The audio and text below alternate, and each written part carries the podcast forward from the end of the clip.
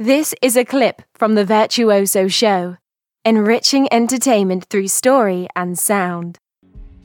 In today's story segment, I am talking about the Silk Roads, a book that was published in 2015 by the historian of the University of Oxford named Peter Frankopan. His childhood obsession led him to write a book that challenges the world to rethink our understanding of history. For Roberta and I, this was a book that allowed us to travel without ever leaving home, all the while spanning vast amounts of territory and time. It had allowed us to reach intellectually beyond our horizons and into the previously unknown origin of civilization. This astonishingly well researched book covers several continents and many centuries as it takes us along trade networks which connected the East and the West and formed the backbone for goods and ideas to spread from the shores of the Mediterranean to the furthest reaches of Asia. The name derived from the lucrative trade that silk had begun in the Han Dynasty and grew from the German word Seidenstrasse, which was coined in 1877 by the geographer Ferdinand von Richthofen. Boy, I cannot pronounce German. The commercial arteries played significant development roles for the civilizations of the Indian subcontinent, Europe, the Middle East, and the Far East, the Horn of Africa, and Arabia, just to name a few. While many goods were exchanged, so did ideas flow, spreading philosophies, sciences, technologies, and cultures across significant swaths of land.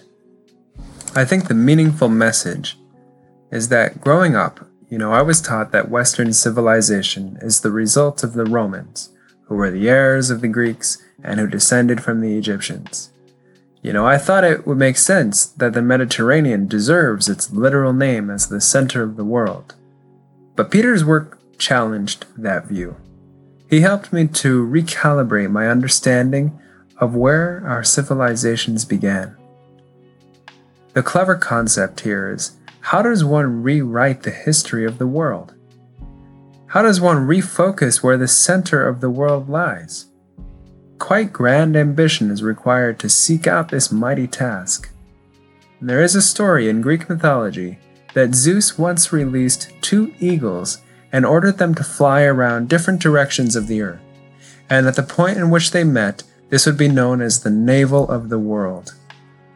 Omphalos. The oracle town is known as Delphi, in the south of mainland Greece.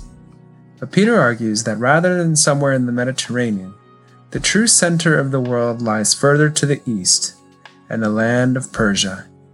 And his deep amount of research found facts to support the theory, as he says that over two millennia ago, Chinese silks were worn, pottery was used, dishes were flavored with spices, all from thousands of miles away. The enlightened excerpt from the book is that his intention was to shine the light on the origin stories of Central Asia, as he writes, were the true engines of the world.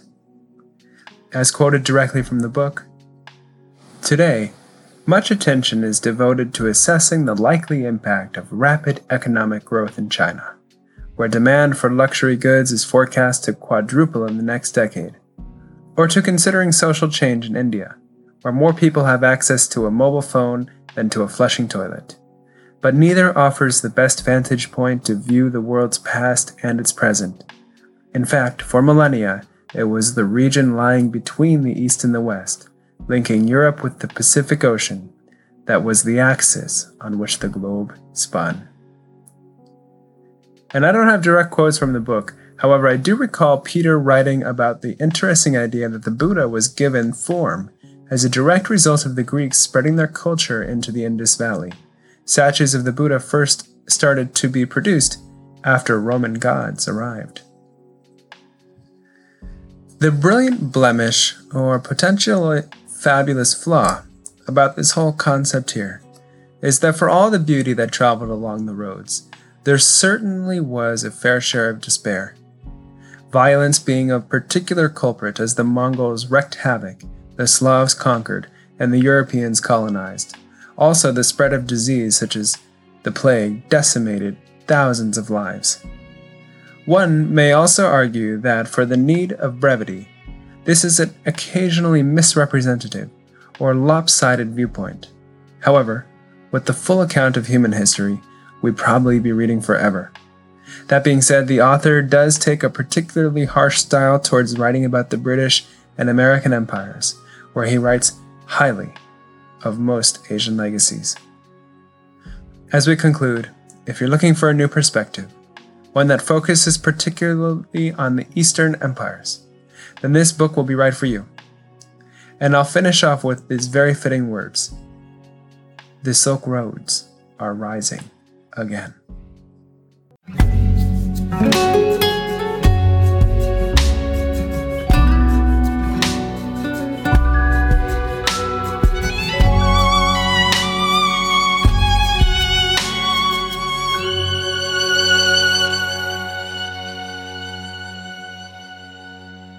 Thanks for taking a moment to listen to this excerpt. If you like what you've heard here, maybe you'd enjoy the full show. I invite you to check it out wherever you get your podcasts. If you love what I'm doing and you want to support me, please go to trevorsthoughts.com and sign up for my email. Alternatively, you can shoot me a quick message at muse at trevorsthoughts.com. That's M U S E, like the Greek muses. I'll send you an email back and we can begin our relationship from there. Till next time, aloha.